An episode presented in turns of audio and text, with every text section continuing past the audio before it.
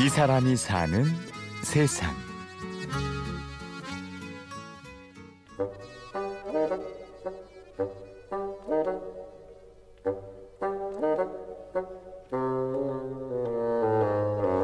인천 가좌동 선풍기가 연신 돌아가는 냉장 창고에 수상한 박스가 가득합니다. 이 이게 지렁이 아파트예요. 그래서 이 안에 지렁이들이 좀 있는 거고 아늑한 바닷물에 잠겨 고이 잠을 자는 지렁이들. 소고기보다 비싼 몸으로 호사스러운 목욕을 즐기죠. 일단 지렁이를 물을 다 뺀 다음에 한번 샤워 시키는 거예요.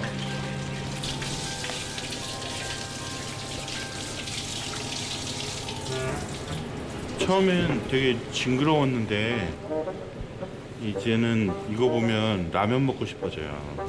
어느 땐 짜장면도 생각나고. 매일 지렁이와 동고동락하는 사람 최하루 씨. 어, 제일 처음 제가 가져야 될 마인드는 그거였어요. 지렁이는 물지 않는다. 안 물어요? 예, 지렁이는 물지가 않아요.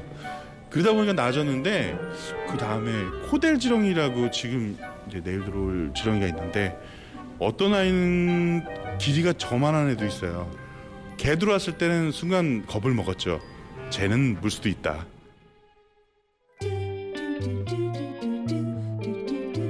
그가 하는 일은 이렇습니다. 낚시에 쓸 지렁이를 수입한다. 매일 지렁이를 씻기고 죽은 지렁이를 골라낸다. 인터넷 주문이 오면 지렁이를 발송한다. 초반에는 인터넷으로 지렁이 산다라는 자체가 되게 낯설기 때문에 많은 분들이 의아해했었고 어디 나 가서 무슨 일 하냐고 물어보면 그 럭웜에 관련된 사업을 한다 그러면 뭔지 몰라요. 그 IT 쪽이야 그러면 아, 비슷한 거야라고 얘기를 해서 열심히 그렇게 그런 식으로 판매를 이제 저희가 시작을 했었죠. 올 봄까지만 해도 하루 씨는 평범한 회사원이었습니다. 중마고우의 전화를 받기 전까지는요. 우리 아버지가 지렁이 사업을 시작하는데 같이 해볼래? 처음에 딱 들어와서 아, 여기 계신 분이 많이 가르쳐 주시겠지라고 제가 생각을 했는데 한 일주일 있다가 사장님이 저한테 그러시더라고요. 앞으로 지렁이 사업에 전망이 보이니? 라고 얘기하길래 왜 저런 말씀 나 지금 실험하나? 되게 당황했거든요. 근데 어얘 잘될 것 같습니다라고 그냥 말씀했더니 그럼 네가 잘해봐 그러고 나가셔서 어, 이 상황이 뭐지? 난 어떻게 해야 되지?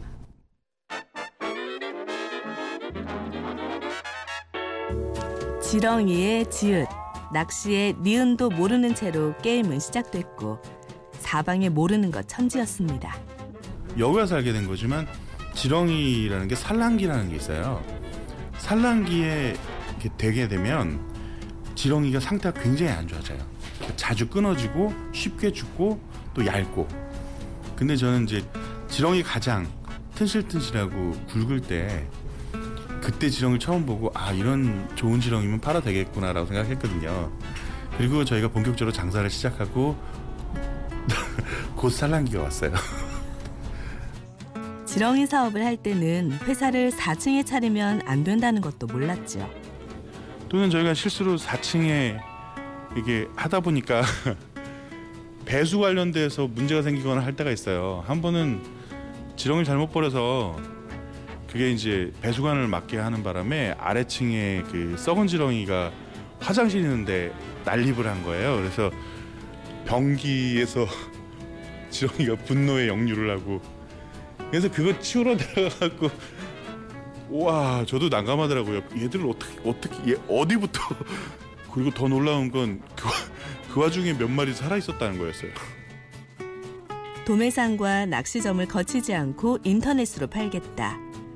중간 과정을 줄여서 싸고 건강한 지렁이를 공급하겠다. 그 자체가 낯선 시도였고 한동안 주문도 없었습니다. 처음엔 되게 힘들었죠. 작은 주문이라도 들어오게 되면 굉장히 열과 성을 다했었어요.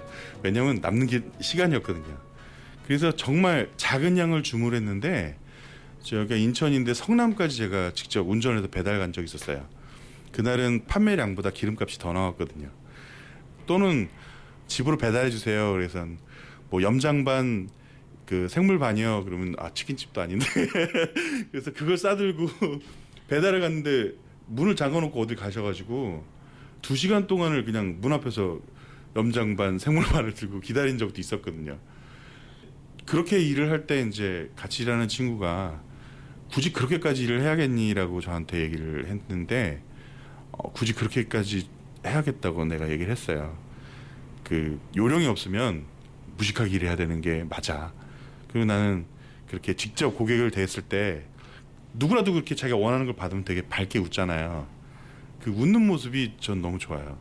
그래서 오히려 장사는 잘 안 됐지만 그렇게 직접 배달 다닐 때가 제일 행복했던 것 같아요.